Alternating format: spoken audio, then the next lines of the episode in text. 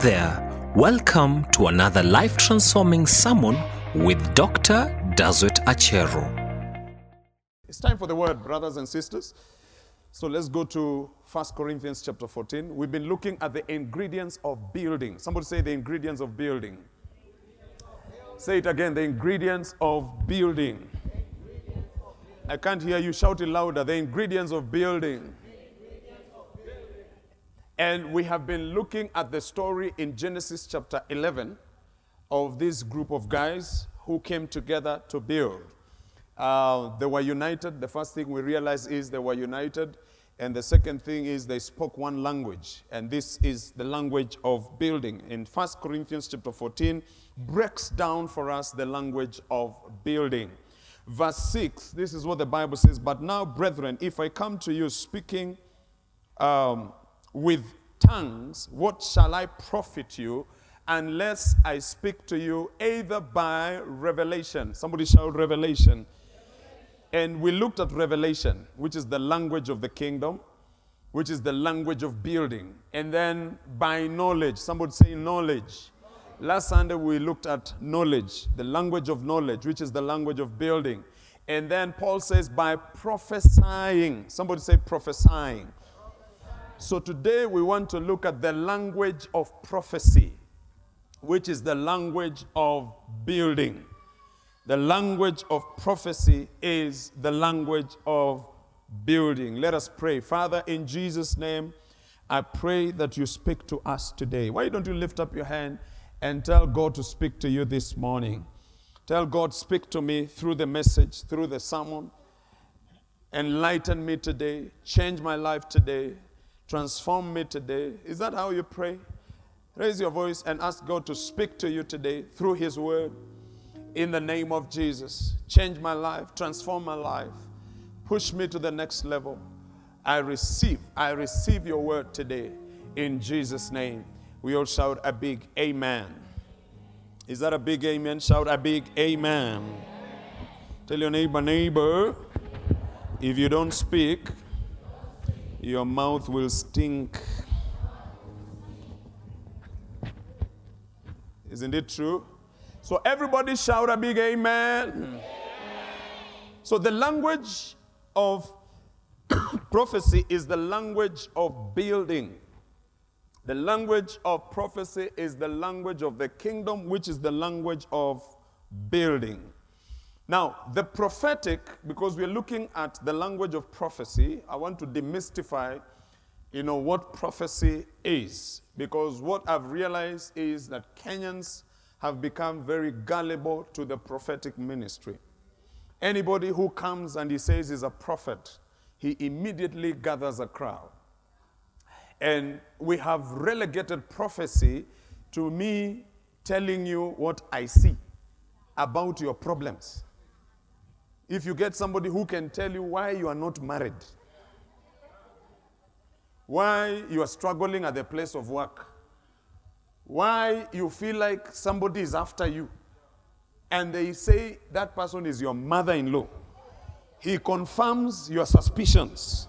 You feel very nice, isn't it?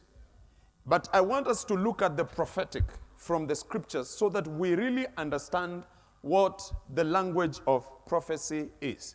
By the time I'm done, you realize that your pastor is a prophet. Oh, yes. You understand what I'm talking about? And prophecy should not just be limited to someone seeing the color of your vest. Maybe that one will not really move you until he tells you the color of your underwear. Then you say, hey, this is a man of God. It should not be limited to that. Tell your neighbor it's wider than that. And so we want to break it down. We want to demystify what the prophetic, what is this language of prophecy, so that we can understand it fully. Now, the prophetic is characterized by three things. Number one, it is filled with mystery. Somebody say mystery. Mystery, why is it filled with mystery? Is because it is supernatural. It is very supernatural because this is somebody that has an extra eye. He has the word of knowledge. He can tell you things that you know very well that this person doesn't know about. That's what I'm saying. It is a mystery. It is supernatural. I mean, how do you explain Elisha knowing what Gehazi did by receiving the gifts that Naaman had brought, and Elisha was not in that particular location? That's a mystery. That's how powerful the prophetic is. How do you explain, Elijah hearing what you and your husband are talking about in the bedroom, and he is not in your bedroom?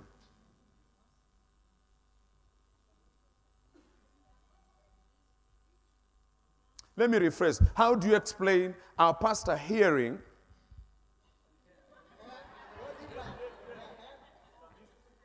tell you neighbor, it's a mystery. I'll not finish. I mean, it's a mystery. It's supernatural. That when the prophetic gift is at work, you don't need to be in a particular location to know what is happening in that location. It's like God gives you knowledge, supernatural knowledge. God opens your eyes to be able to see what is happening or to understand what is taking place in a different location from where you are as a prophet. So it is filled with mystery. Number two, the prophetic is filled with mystique. It's filled with mystique. In other words, it is fascinating. It is really fascinating. It is riveting. I mean, somebody can tell you things until you are blown away. He can just come to you, look at you like this. He's meeting you for the first time, and he says, "Who is Harry?" Or he can say, "Who is Harold?" and you just collapse. This is somebody who is meeting you for the very first time, and he's like, he knows so much about you. The prophetic is fascinating, and that's why crowds are attracted to the prophetic. Because you want to stand before this person, and then you tell the person to go forensic. Go deeper, man of God. Go deeper. Tell me things.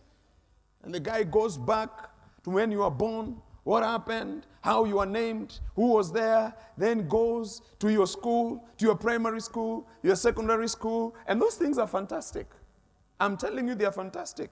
And sometimes God allows those things so that you may be able to believe in what God is about to say about you. God allows those things so that you may know that he has revealed to this prophet things about you.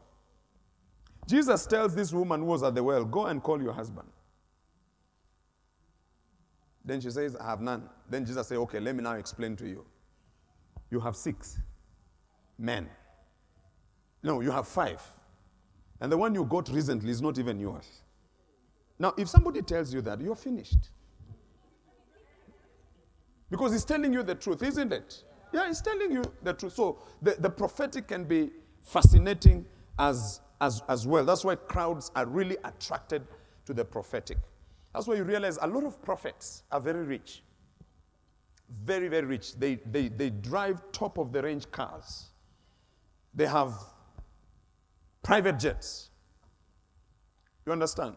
Because if I come to you and tell you, your name is Zeph, and I don't know you. You married recently a woman called Ima. Before I continue, you are now on the floor. True or not true? Yes.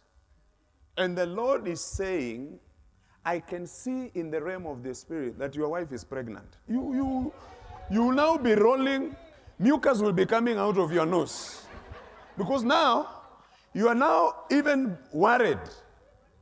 What else is he going to say? And he's having a microphone. It's at that point where you say, "Lord, please spare me. Lord, please. The way this guy is going is not good." And if that prophet begins to tell you why you are struggling and why things are not working the way you want them to work, look, you will give that prophet all your money. By the time Pastor Zeph is coming from that floor, he has wiped his nose, he has wiped his tears, he has now composed himself. The next thing is thinking about, how can I bless this man of God? So if he had savings, he will go and withdraw all his savings and bring to that man of God. A man who told me many, many things, including the reasons why I've been struggling in life. That's why I'm saying it is fascinating. Very fascinating. That's why crowds will always flock around the prophets. You understand what I'm saying? Now, you see, you need to understand that a pastor cannot be in this realm of the prophetic for long, because a pastor is married to the church. And one of the things a pastor does is to get to know people without using the prophetic gift. I know Pastor Zeph. I do know him. I know before he came to Nairobi where he was and what he was doing. I know he's married because I'm the one who joined them. So I don't need a prophetic gift to tell him all these things. Isn't it? I have his number in my phone, but I've not crammed it. I don't need to cram it. Because if I want to call him, I just scroll my phone and call him. I'd rather cram other things, but not his number.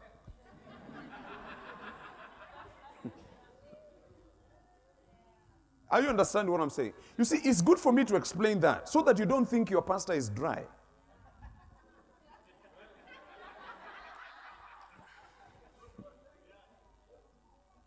You understand what I'm talking about? Yes, I'm not dry.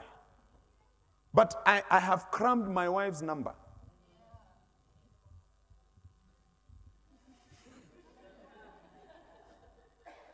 You get what I'm talking about? Yes. So it's fascinating because people are attracted to anything that is out of the ordinary. And they will think that that person is more anointed than a pastor that they have. But when they stay around that man who is now a prophet, you realize after a while, that prophet is no longer prophesying over their lives. Because he already knows them.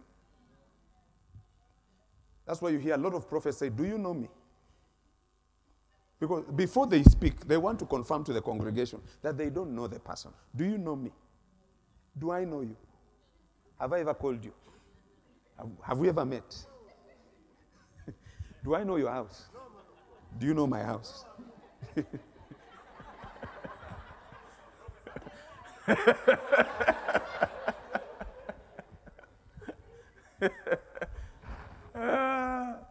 So tell your neighbor, it is fascinating.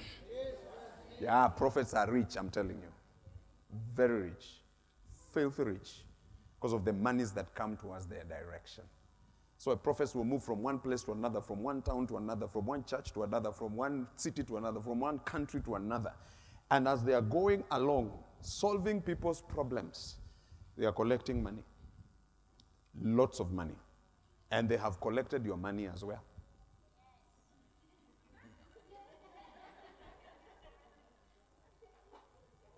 Number 3, the prophetic is also characterized by misconception. Someone say misconception. In other words, we have false prophets who dupe gullible Christians. They use prophecies to control, to manipulate, and to destroy the lives of the people who have believed in what they are saying.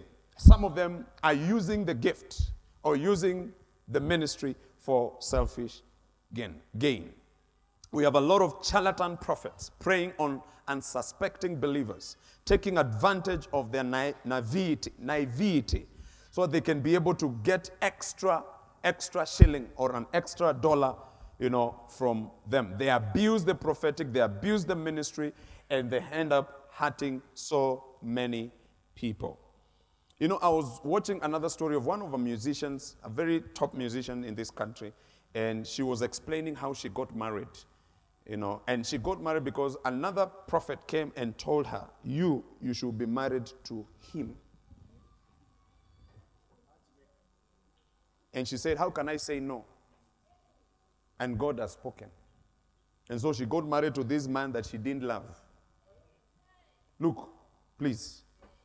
Marriage has an element of carnality. So if you understand what I'm talking about. The person you're married should make the bowels of your system move. Sijui mnataka ni explain hii kitu. I cannot go for instance.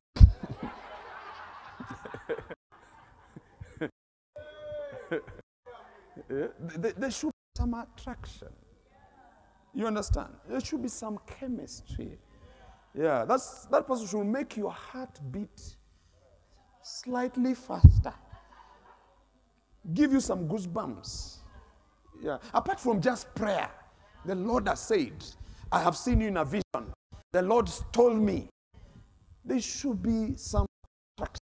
So there was no chemistry, but the prophet said, and the lady, okay, if the man of God has said, I have no choice. Got married to this gentleman.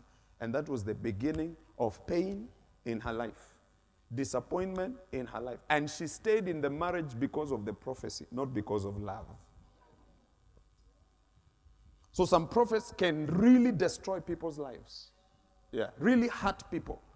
You know, but at the end of it is something that they are looking to gain from the prophecy that they have released upon the people that they are hurting. Now, during elections, you can see that we have a lot of prophets, you know, who prophesy conflicting prophecies. Some say this one will win, some say this one will win, some say this one will win, and all of them are using the name of God. Until you wonder, this God, how confused is he? That today he says, candidate X will win the elections. Tomorrow he says, candidate Y will win elections. Another one says, there will be no elections. That saith the Lord. Hey. He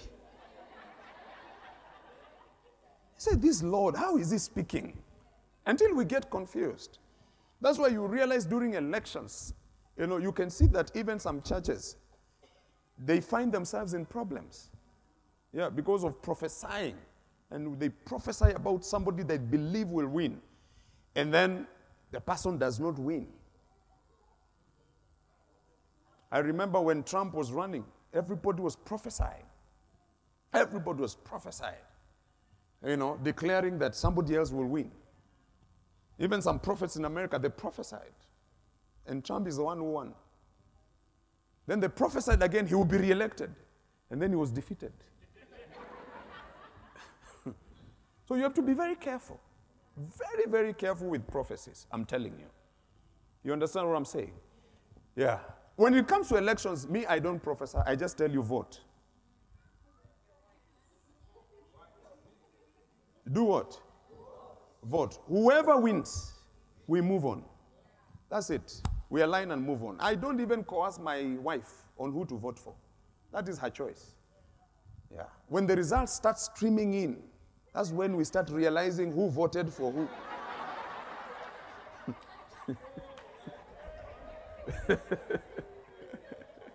When you see one side is excited, then you know.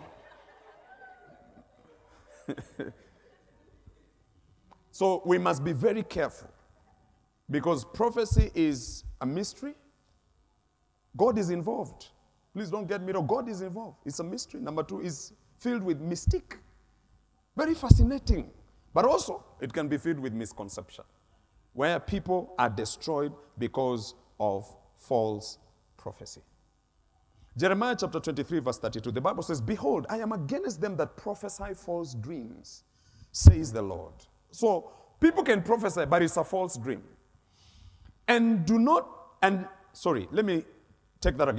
I am against them that prophesy false dreams, saith the Lord, and do tell them and cause my people to err by their lies and by their lightness. Yet I send them not, nor commanded them. Therefore, they shall not profit these people at all, says the Lord. Prophecy can be released, but if it didn't come from God, it will never profit you. I mean, I need to say that again. Prophecy will be released. Somebody will tell you what you want to hear. And it will massage you, it will get you excited. But let me tell you, if it is not from the Lord, you will not profit.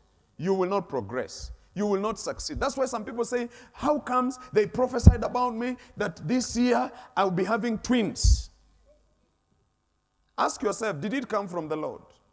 Because a lot of prophets are out here prophesying, and they know what you want to hear. They will tell you what you want to hear. They will not tell you what the Lord wants to hear. If you look at prophecy from the Word of God, prophecy is both good and bad. There's a man who was told, set your house in order, you are going to die. It's still prophecy. But because prophets know what you want to hear, they will say, I see a cloud of death around you, but as a man of God, I scatter it.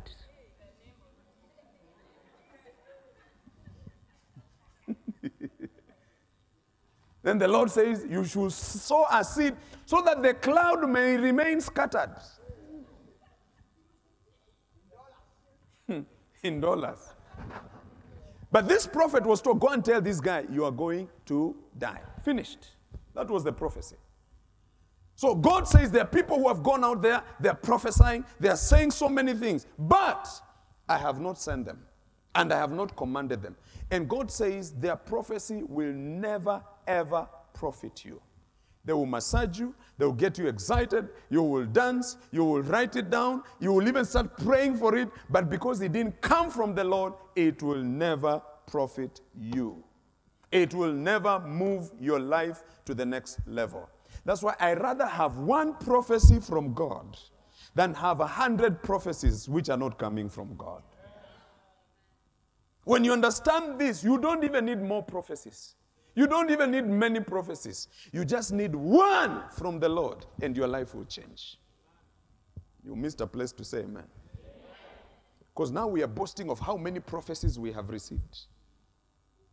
You know, the prophet from Burkina Faso prophesied over my life. And then the prophet from Senegal prophesied about my life. Then we have another one from Nigeria who came recently, prophesied about my life.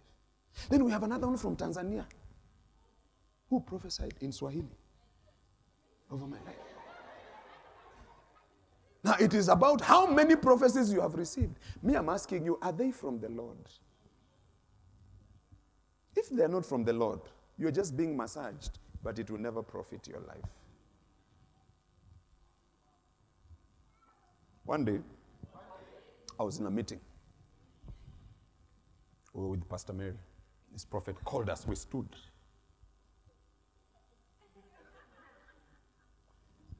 He mentioned Asaph.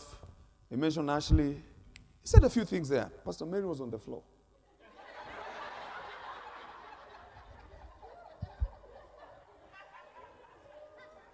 Me, I was still standing. I wanted to wait what he would say after.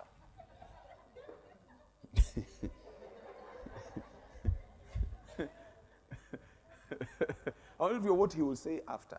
Because you see, if you tell me what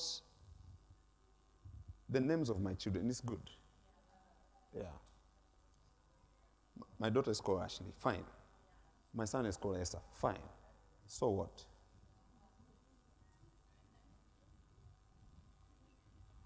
What next? But some of us, that's where we go wrong. You cry. Ushers are coming, they cannot even restrain you. Harry is there. He cannot restrain you. Reverend Wesmas comes for a reinforcement.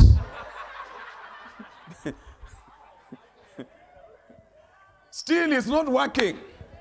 They look for a bouncer in the church.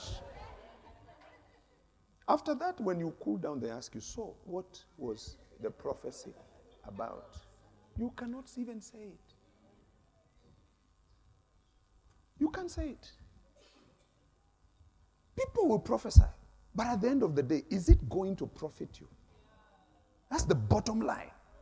Anything you say, is it going to profit me? Is it the Lord speaking? Because if it's not the Lord speaking, you're wasting my time.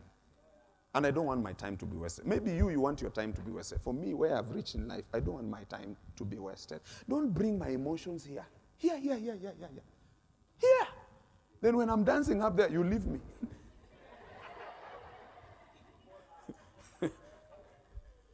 Tell your neighbor, please, do not waste my time. How many don't want your time to be wasted? I don't want my time to be wasted. I have so much to do. Yes, I have so much to do. Build the kingdom of God. So if you're going to say, thus saith the Lord over my life, be very careful. Yeah, because if you attach thus saith the Lord, I take it very seriously. But if I take something very seriously and it's not from the Lord, the Bible says here, it will never profit my life. So this begs the question, what is prophecy? Number one, prophecy is a message from God. Prophecy is a message from God. Remember, we are talking about the language of the kingdom. Prophecy is a message from God. The Bible has phrases that indicate a direct message from God delivered to an individual or even a nation. First Chronicles chapter 4 and verse 7, the Bible says, "Go, tell Jeroboam, thus saith the Lord God of Israel." So that phrase indicates that that prophecy was a message that was from God to be delivered to an individual called Jeroboam. 2 Kings chapter 20 and verse 1. "In those days Hezekiah was sick and near death, and Isaiah the prophet, the son of Amoz, went to him and said to him, Thus says the Lord, set your house in order, for you shall die and not live." So it was a message from God. The prophecy was a message from God to these individuals. Secondly, what is prophecy? Prophecy is inspired utterance, predicting the future. Prophecy is inspired utterance, predicting the future. It is not just you predicting the future. Whatever you are saying is under inspiration. It is the Spirit of God brooding over you, taking over your faculties. So whatever you're speaking, you're not speaking out of your own preference. You are under the intoxication of the Holy Spirit. No wonder it is called inspired utterance. And you are predicting what's going to happen in the future. It's like God has taken you from the present into the future to see what's going to happen. And you can be able to speak it over nations or over individuals. But remember, you must be under inspiration. Isaiah chapter 7 and verse 14 is a prophecy that Isaiah spoke about the future. And the prophecy was about Jesus. "Therefore, the Lord himself will give you a sign. And behold, the virgin shall conceive and bear a son, and you shall call his name Emmanuel." A virgin shall conceive. This is a prophecy. By the way, tell your neighbor, neighbor, I am a virgin. All right, let's continue.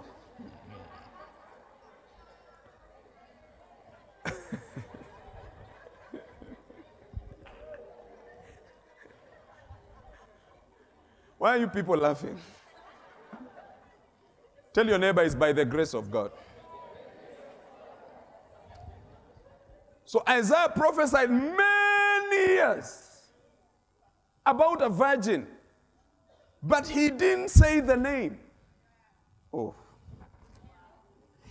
He didn't say the name because the Bible says we see in part and we prophesy in part. He didn't say the virgin's name will be Mary. He just said she will be a virgin. It can be Susan. It can be Mary. It can be Carol.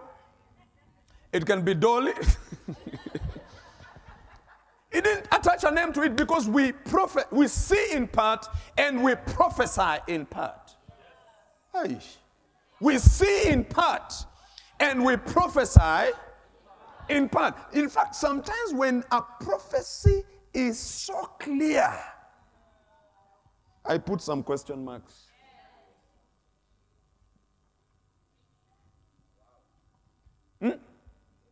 You can see the color of my socks. You can see the trouser I wore yesterday, the meal I ate yesterday, the dream I had yesterday, the color of my vest today. You can see what I ate 2017, 16th of 2017, March. Even me, I don't remember what I ate. You can see it. And where I ate it from. Hey. Please. Unless if I'm reading a different Bible. Isaiah could have said, She will be called Mary. She will be a virgin. But God did not allow him to see the name. He only allowed him to see her status. She will be a virgin.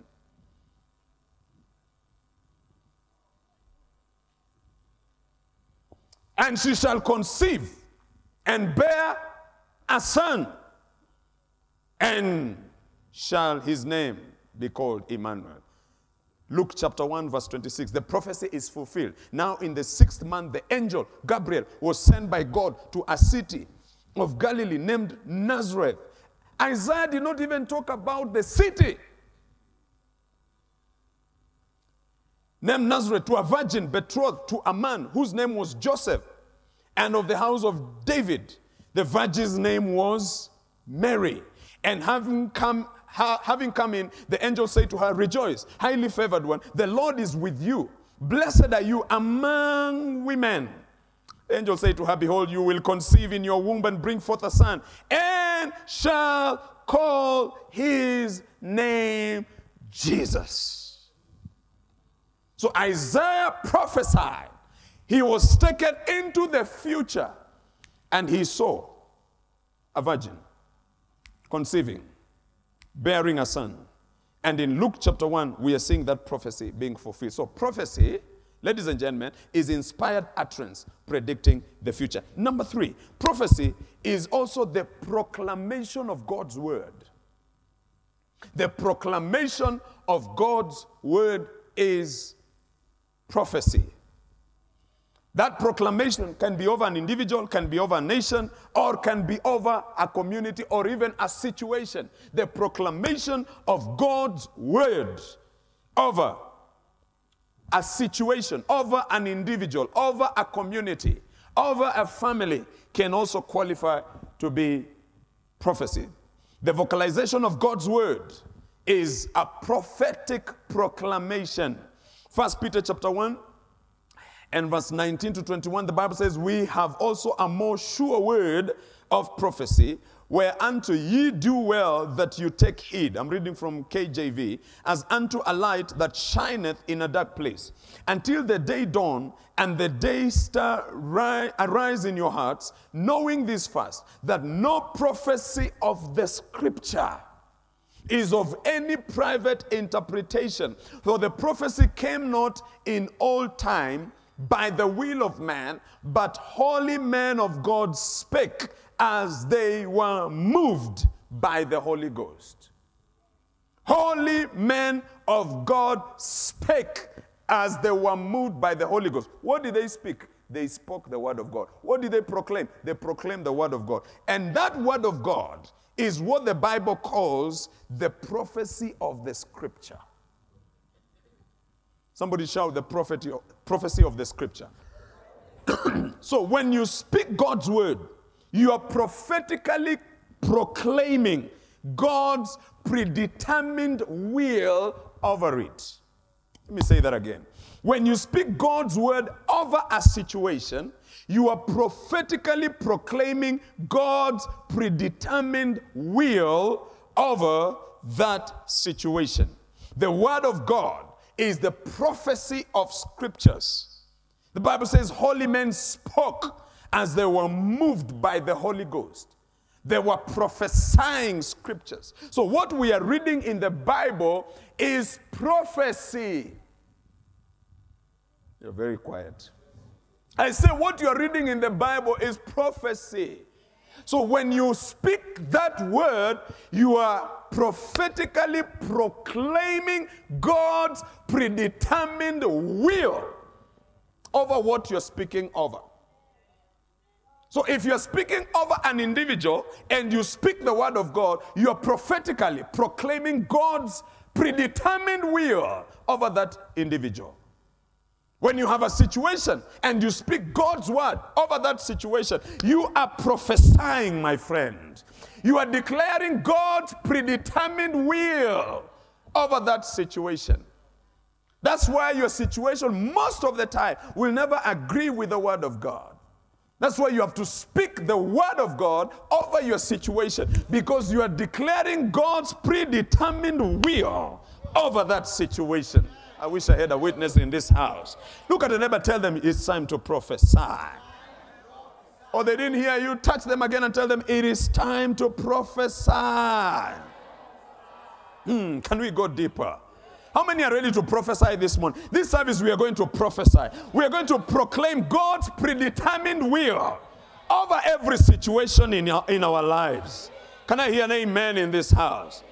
Can we go deeper? Joel chapter 3 verse 9 to 10, the Bible says, proclaim this among the nations, prepare for war, wake up the mighty man, let all men of war draw near, let them come up, beat your plowshares into swords and your pruning hooks into spears. Then it says, let the weak prophesy. Ooh, glory to God. Yes, you're weak, but prophesy. Let the weak say, I am weak. Let the weak declare what the situation is dictating to them. Let the weak declare what the feelings are telling them. No, the weak should prophesy.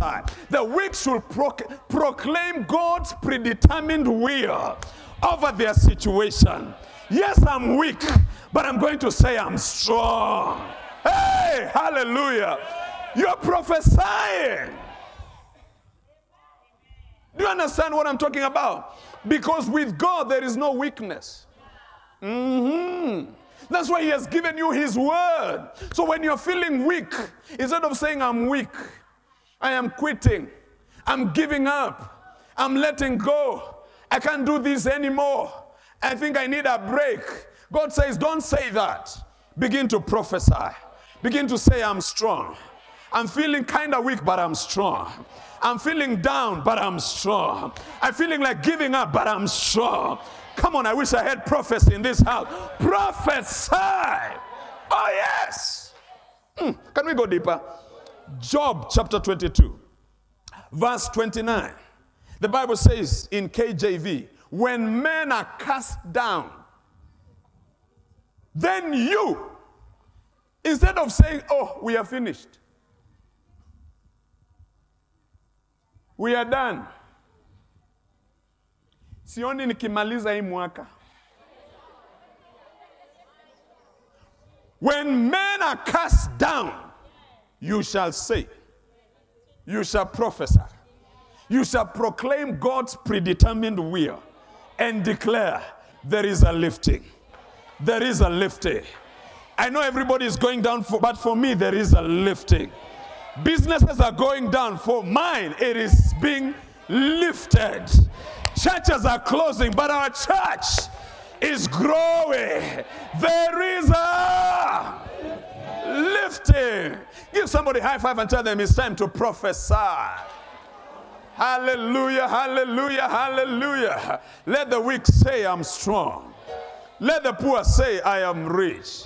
When men are cast down, you shall say, there is a lifting. Hallelujah. The economy is doing well, but we shall build. Our shilling is stumbling every day against the dollar, but we shall build. We shall build. I say we shall build. The pillars will go up. The slab will be put. The windows will be put. The roof will be put. You are prophesying. Sit down, sit down. Mark chapter 5. I want to show you something. This is a woman who has been bleeding for 12 years. Bleeding. 12 years. I'm sure she was weak. She was emaciated. Because if you bleed for 12 years, that's a long time. I don't know about you. Me when I see blood. When I see blood. That's why even when I'm driving on the road and there's an accident, I ask, which side? When they say left, when I get there.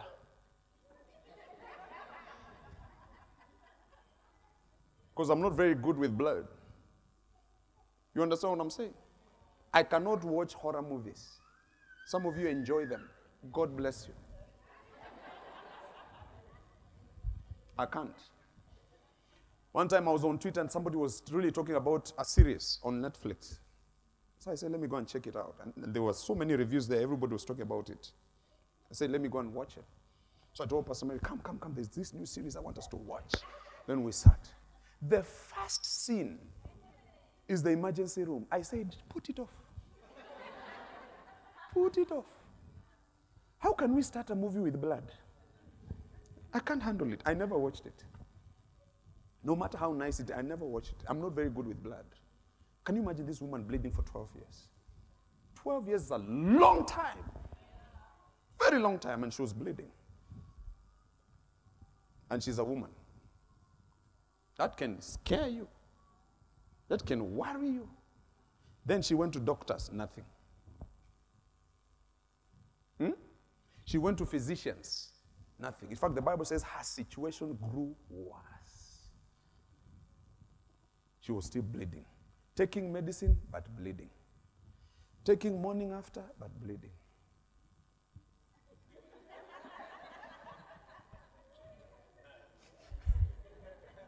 Only the legends understand what I've said.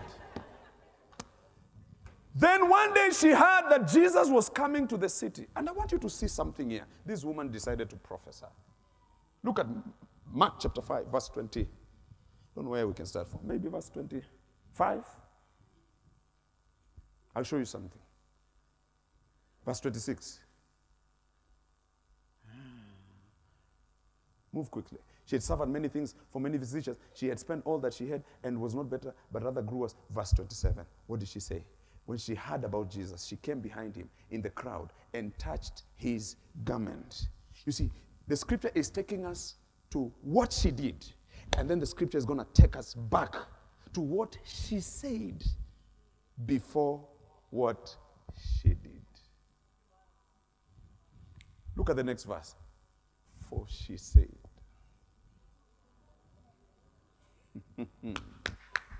If only I may touch his clothes, I shall be made well. By the time she was touching, the prophecy was already in place. That's why you have to prophesy. She was bleeding, but she still says, if I can just touch, if I can just touch, if I can just touch, if I can just touch, if I can just touch. And she started prophesying her healing even before she touched the garment of Jesus. By the time she was touching his garment, the prophecy was already in full force, ready to work on her behalf. That's why you have to prophesy. Look at the neighbor and tell them, you can't be quiet. You have to prophesy. You have to declare God's predetermined will over your situation. It doesn't matter how long it has persisted. It doesn't matter what has taken place. It doesn't matter how deep the pain is. If you can just prophesy, I'm telling you, things will turn around. Tell your neighbor, prophesy. Job chapter 22, verse 28, the Bible says, you will also decree a thing, and it shall be established for you. Whatever you say, you will see. Whatever you declare, you will see. Hallelujah. That's why every morning I want to encourage you to prophesy that we are finishing the building. Every morning when you wake up, prophesy that we are finishing that cathedral. Can I have an amen in this house? It doesn't matter at which level we are in, just keep on prophesying. Declare that we shall finish. Declare that we shall worship in that building. Declare that we shall open that beautiful cathedral. We shall pray from that place. We shall worship from that place. See yourself in that cathedral. See yourself in the balcony. See yourself lifting up your hands in that place. See yourself enjoying the ambience and the music and the preaching in that cathedral, and prophesy that we shall finish it. Do I have prophets in this house? Look at your neighbor, tell them, prophesy. The language of prophecy does the following, and then we shall prophesy. Number one, the language of prophecy frames the future. The language of prophecy frames the future. What you say begins to rearrange your future. What you declare begins to form your future.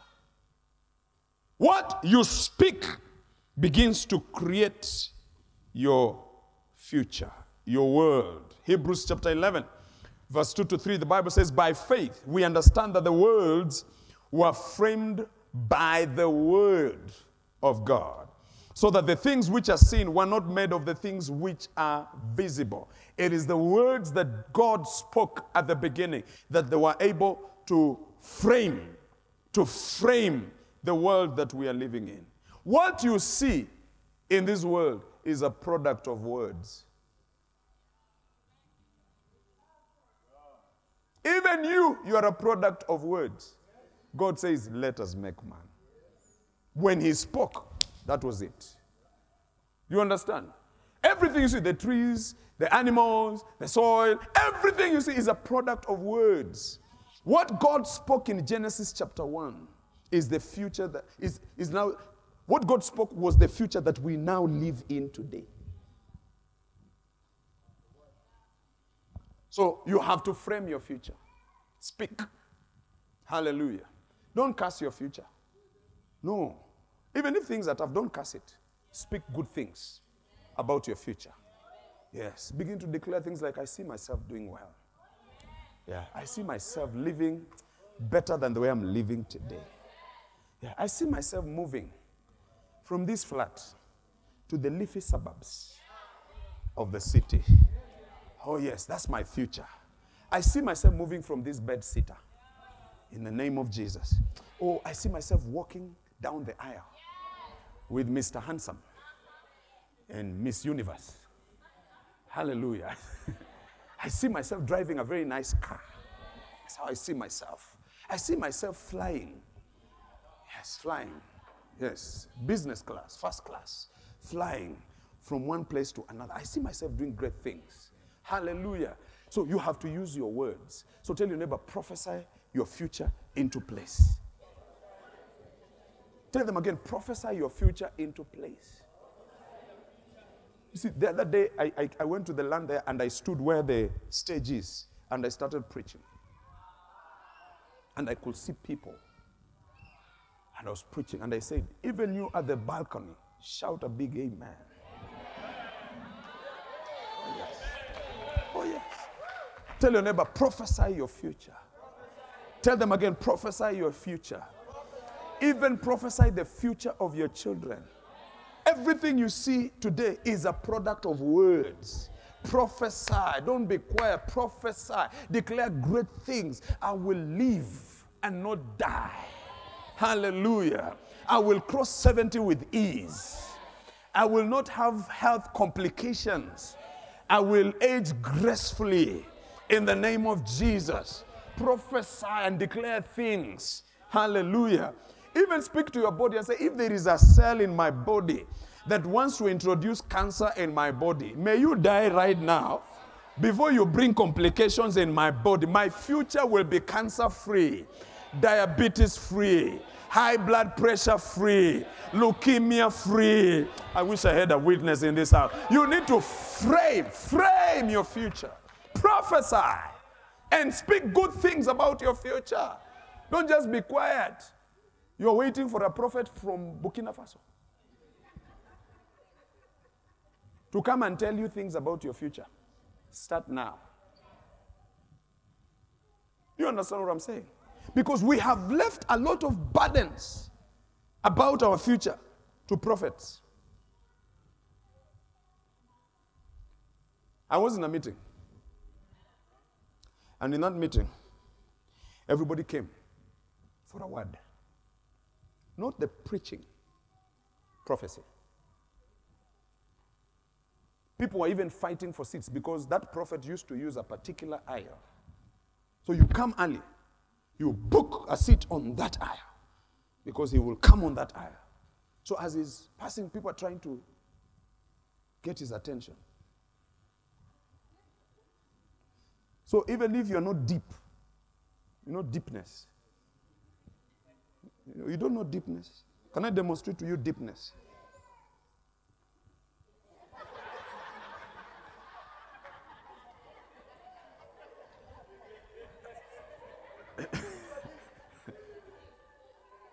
So in a normal service like this, you are not deep.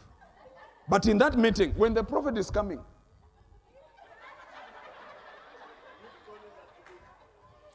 You want to show him that you are deep, so he can call you. So I was in that meeting. And first day, second day, the last day the prophet is leaving, some people became discouraged. Because I've been coming from the first day, he has not called me. He has not called my name. He has not told me anything. And I remember after that meeting, we had to do a lot of counseling because these believers were discouraged. How can I come to a meeting? Some even say I even fasted, positioned myself. I was deep.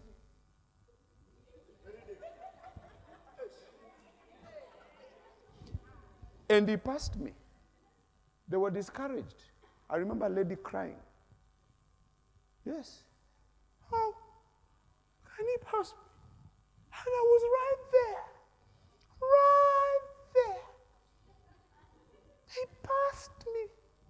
She was crying. Instead of waiting for the prophet to come and pass by your aisle, prophesy.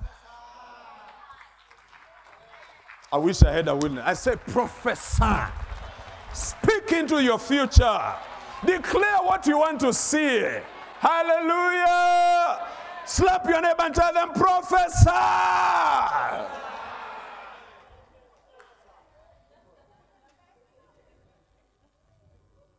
Wake up in the morning, put your hand on your head and say, you're going to make it. Mm-hmm. You're going to make it. Oh, yeah, sometimes I look at the mirror and I talk to myself. I say, you are anointed. No matter what anybody says, you are anointed.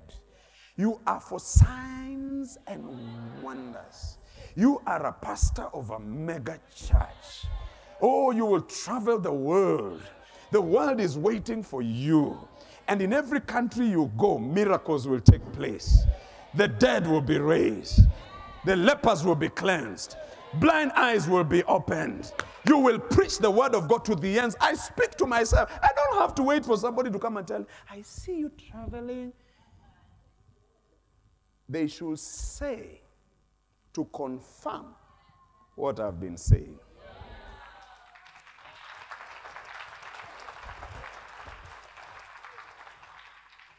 Tell them about prophesy.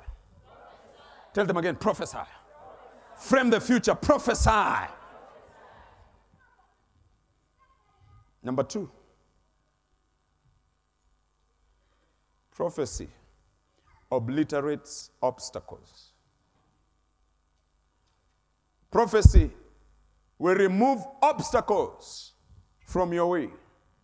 It will deal with hurdles that are planted on your way to destiny. Every time you engage in something that you want to do, you will encounter a lot of obstacles.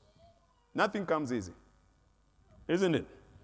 Nothing comes easy. You can see Pastor Tina and Mark, they are married. But let me tell you, they overcame hurdles to get where they are. Hurdles. Yeah. You don't just get married. You overcome hurdles. Yesterday I was with some people and they were giving me stories. The gentleman was giving me a story of how the lady was stubborn. He's throwing hints, but the lady is not catching the hints. Until I asked the lady, were you not seeing or were you pretending that you are not seeing? Surely. Somebody comes to your birthday party, well dressed in a suit and a gift, and you can't see. How blind are you? Hi. Everybody else is not smartly dressed, but this particular guy with a suit and a gift, and the person you are thinking you should get married to did not even bring a gift. Surely. Hi. Anyway.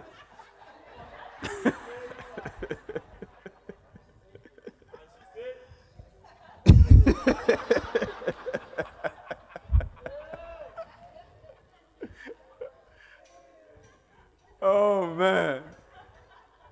So anything you want to do, you have hurdles, and you have to overcome the hurdles. Amen. You have to overcome the hurdles. If you start a business, there will be hurdles. If you start a church, there will be hurdles. If you say you want to get married, there will be hurdles. If you say you're going to do further studies, there will be hurdles. I'm telling you the truth. And let me tell you, the older you grow, the harder it becomes to read. Because already you think you know. I know of a guy who went back to school. And he found himself arguing with the professor. So he dropped out. Because all the years he has learned a few things, through experience, which were conflicting with the theory that the professor was teaching. So every time the professor is teaching,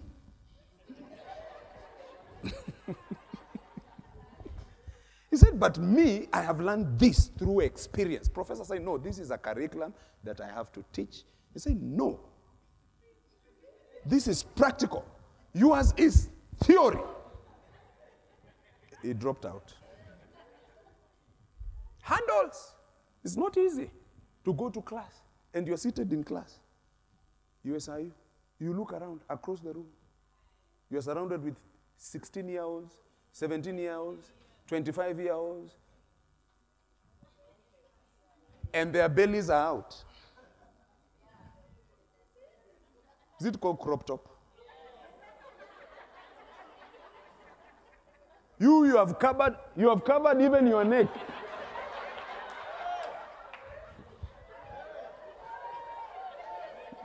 Your neck is covered, I'm telling you.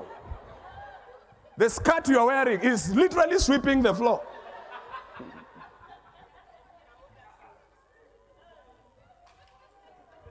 You have to overcome that hurdle for you to graduate.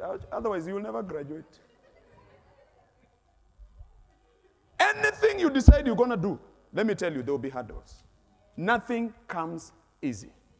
I'm telling you the truth. Nothing comes easy. That's why we must prophesy.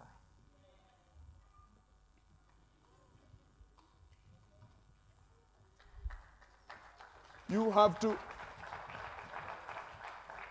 For this person to graduate, you have to keep on telling yourself, every day you go there, I'll graduate. I'll graduate. I'll graduate in the name of Jesus. I'll graduate in the name of Jesus. You see the crop top, you say, in the name of Jesus, I'll graduate. I'll graduate in the... Nothing will deter me. I will graduate in the name of Jesus. If you don't speak like that, you will never graduate. So tell your neighbor, prophesy. Am I helping somebody here? Prophesy. Look at what Paul says in First Corinthians chapter 16, verse 9.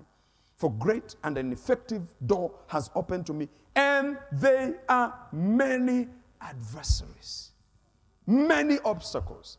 Nehemiah, when he decided that he wants to build the wall, in Nehemiah chapter 4, verse 1 to 3, some guys rose against him. When Sanballat heard that we were rebuilding the wall, that he was furious and very indignant and mocked the Jews. And he spoke before his brethren and the army of Samaria and said, what are these feeble Jews doing? Will they fortify themselves? Will they offer sacrifices? Will they complete it in a day? Will they revive the stones from the heaps of rubbish, stones that are burned? So he encountered all these guys that were laughing at him. There's one guy called Tobiah who said, whatever they build, even if a fox goes up on it, he will break down their stone wall. But he refused to be stopped.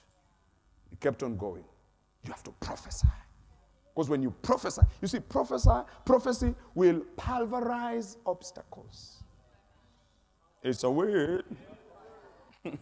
Prophecy will pulverize obstacles. When you prophesy, no matter what is standing before you, it will melt like wax because of the power of prophecy. Amen. Mark chapter 11, verse 23. Verse 21 to 22, 23 there.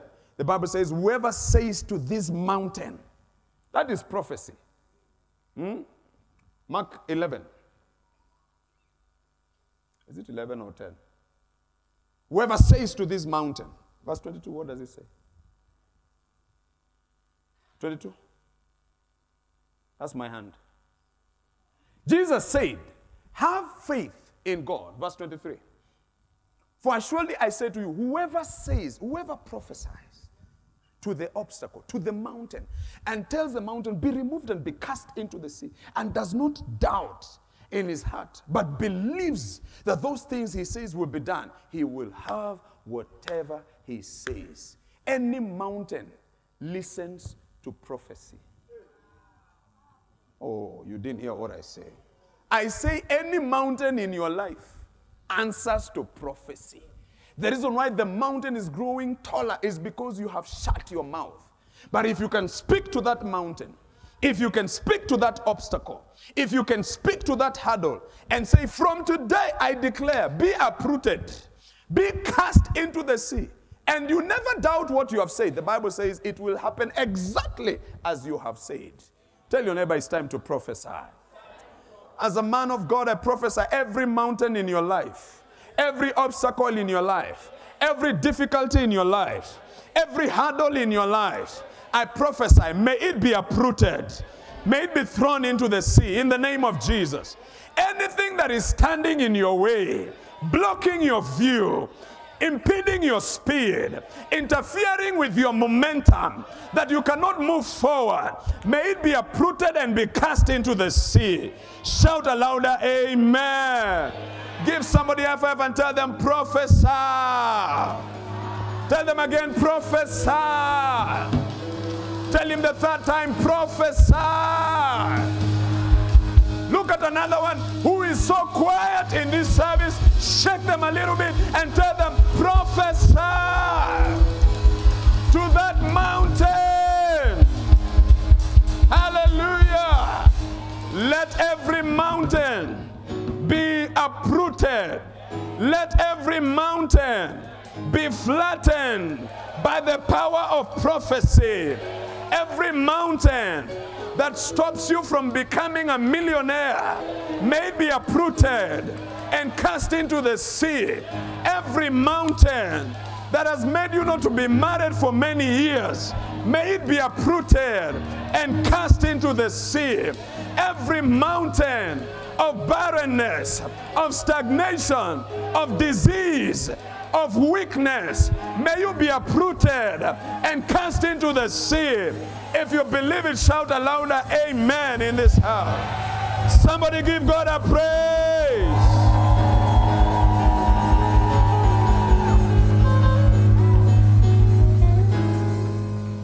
I don't have time, but let me work this number three. Number three, prophecy supernaturally summons resources. Prophecy supernaturally summons resources. Because every project requires resources for it to be completed. When resources are not available, what you desire to build will never rise from the ground.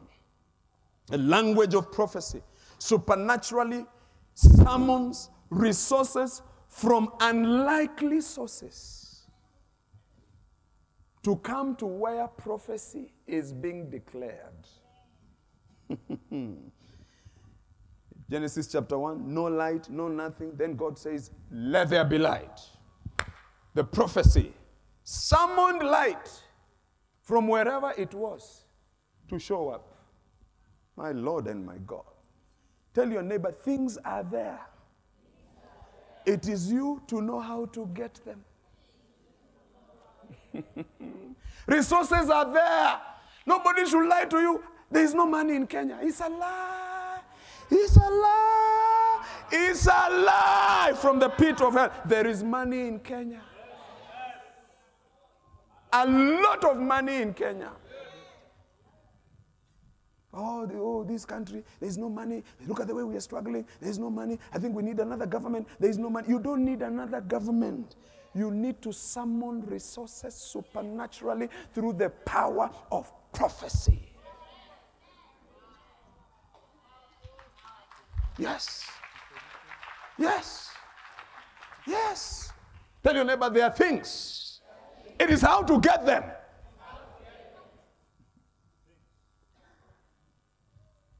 There are no houses in Kenya.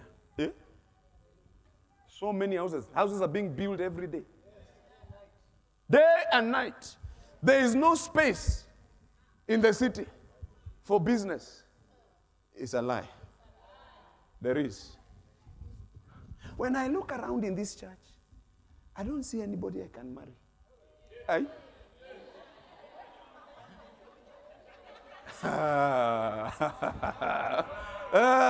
Open your eyes and prophesy.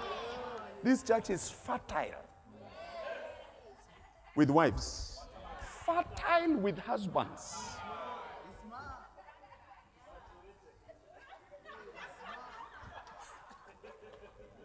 At pastor, when I look around, I just see sisters. Yes, they begin with sisters, or they begin as sisters. But when you engage the prophecy, one of them, when you look at her, you don't see a sister.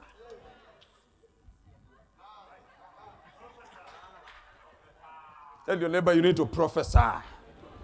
There are no jobs in Kenya. Lie! They're there. You need to prophesy. I cannot go to the university 4 years, graduate to tarmac. Who? Me. It's a lie. I will not tarmac in the name of Jesus. I will never tarmac. My children will never tarmac. My lineage will never tarmac. Nobody in my family will tarmac. I shall not tarmac. The moment I graduate, I will be hired. The reason why you're tarmacking is because you're quiet. You have heard people say, when you leave the university, you will tarmac. You have accepted what they said as truth. And when you accept it, it will work for you.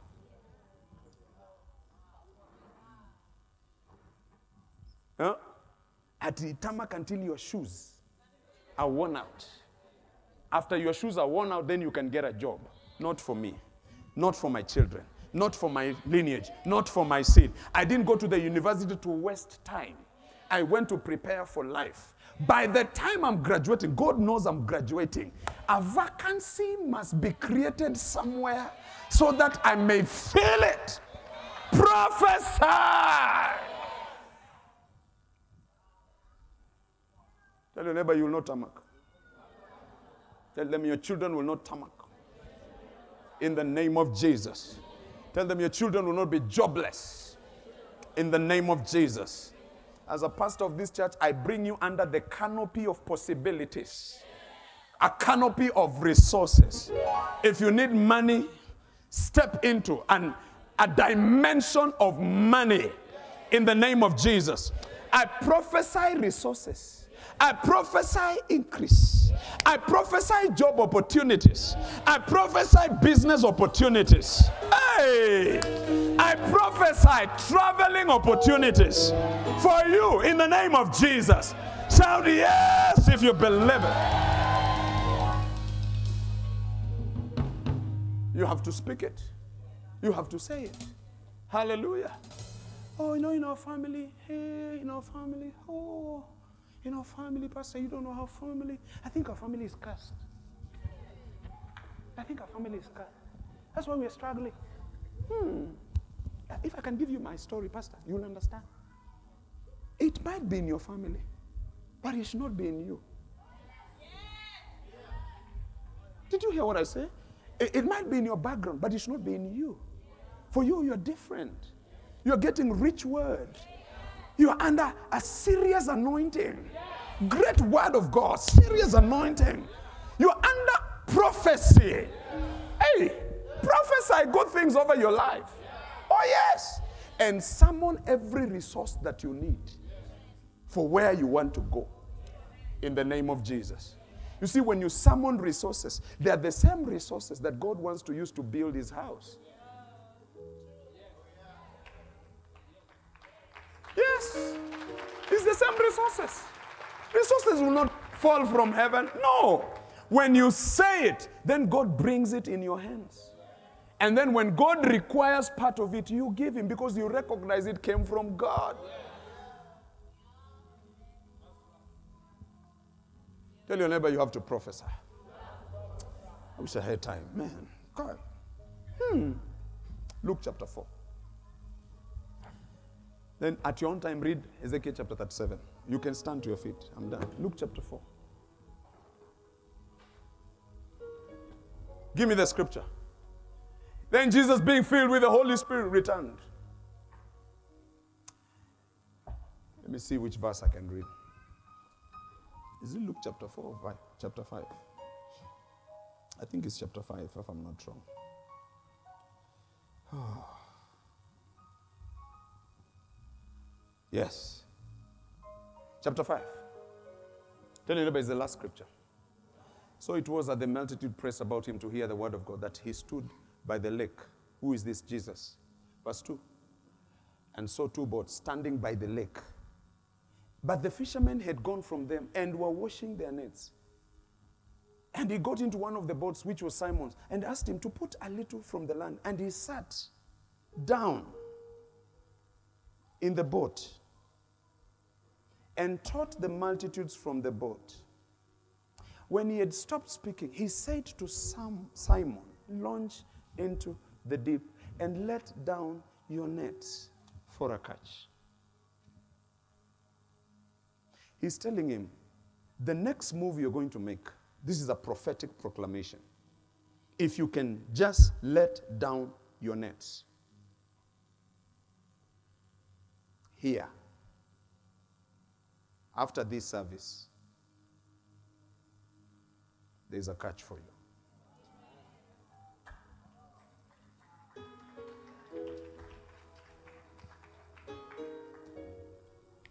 And Peter behaved like the people who did not clap. Look at what Peter said. Simon answered and said to him, Master, acha nikuambie. Sisi ndio tuko ground. Eh? Give me the verse. Master, we have toiled all night and caught nothing. This is the reality I want you to know. But then he said, nevertheless,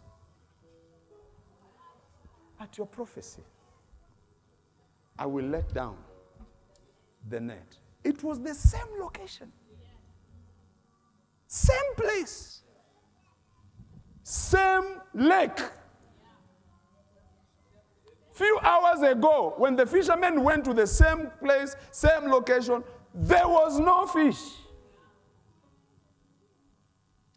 But after the prophecy, what happened? Next verse. And when they had done this, they caught a great number of fish, and their net was breaking. What happened? When Jesus spoke, the fish that had gone for holiday, the fish that was migrating, like salmon fish, migrating to another region, all of a sudden, slammed on the brakes. They say, there is a prophecy. We have to obey the prophecy. Can you imagine all types of fish coming to that place? Tilapia, ngege, mbota, omena. Which other one? Kamongo. Eh? Obambla. But I miss Obambla. Obambla. All types of fish. They slammed on their brakes. They said, the master is calling. There is a prophecy. There is a prophecy. And I can prove to you that. You see, the net they had didn't have the capacity to fish all these types of fish that came to that location. When Jesus spoke, his word summoned resources. Summoned.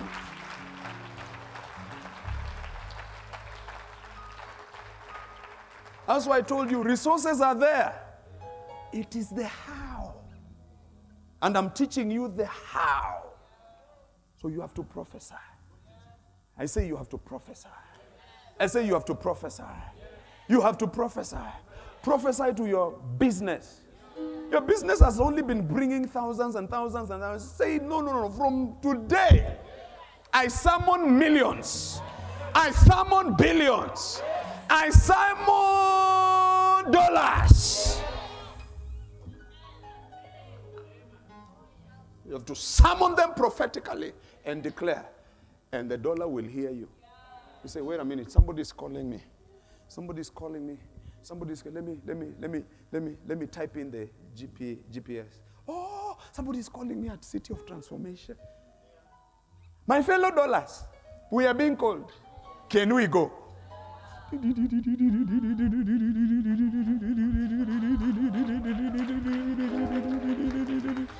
And they locate you. You summon shillings. They talk to each other. 50s, 100s, 1000s. They say, we are being called. Where? City of Transformation. But if you keep quiet, they will never come. It's the language of prophecy. You have to prophesy. Hallelujah. Yeah, don't wait for somebody to come and say, I see billions in your account. Before they say that, you've been prophesying. They are confirming what you've been saying. When they say, I see billions, instead of rolling and mucus are coming out, you say, yes. Yes, Lord. Hallelujah. This is what I've been saying since the beginning of the year. You're confirming what I've been saying. Lift your hand for a minute and prophesy. Prophesy over your life right now. Proclaim God's word over your life. Prophesy. Declare. Declare what you want to see. Declare it right now. In the name of Jesus.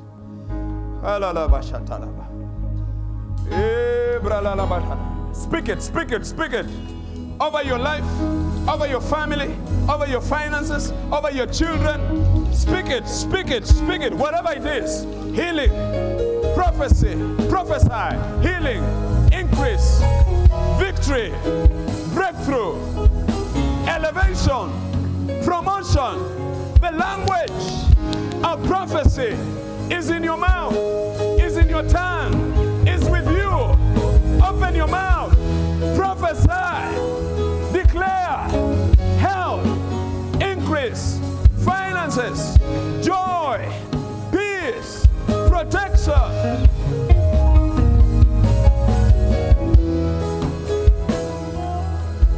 Come on. Come on. Come on. Come on. Don't be quiet. Don't be silent. Say it. Speak it. Prophesy it. Declare it over your household, over your children, over your home. Speak it. Speak it. Declare it. Prophesy. Prophesy. Proclaim God's word. Proclaim God's predetermined will over your home, over your life, over your body.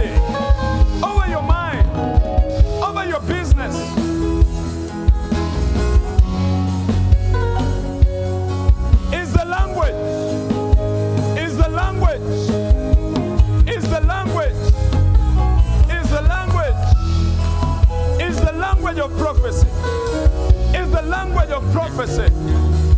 Come on, don't be quiet. 2 more minutes. Prophesy, prophesy, prophesy.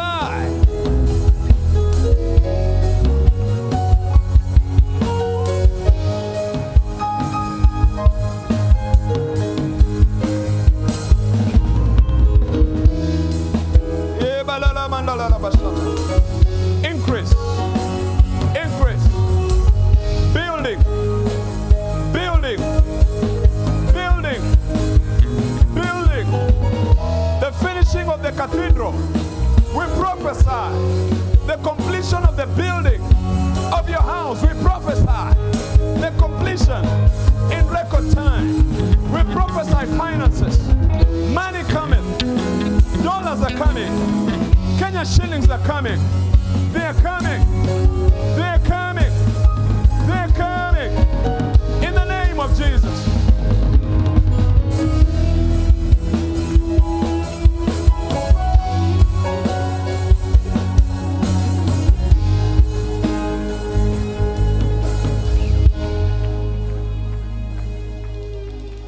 Thank you, Lord. We bless your name, Jesus. Hallelujah. Father, respond to every prophetic proclamation that we have made in this place. Summon resources. Obliterate obstacles. Let our future be framed by every prophetic word that we have spoken. Let our children align with this prophecy. Let the building of this church align with this prophecy. Let finances locate our lives. Let resources locate our lives. Let our future be as we desire. In the name of Jesus, fulfill the prophecies. Fulfill the prophecies. Fulfill the proclamations. In the name of Jesus, whatever we have decreed, we declare that it has been established. In the name of Jesus, we give you glory and praise. In Jesus' name we pray. Amen and amen. Hallelujah. I wish we can shout better than that. Hallelujah. Come on, come on, come on. Shout better than that. Hallelujah. Hallelujah. Look at your neighbor and tell them it is done. In the name of Jesus. Look at another one and tell them it is done. According to the prophecy. Look at another one and tell them, I'm waiting for the manifestation of the prophecy in the name of Jesus. May what you have declared become a reality in your life in Jesus' name. May your future begin now. May the manifestation begin now in the name of Jesus. Do you believe it? Give God praise. Give God praise. Give God praise. Give God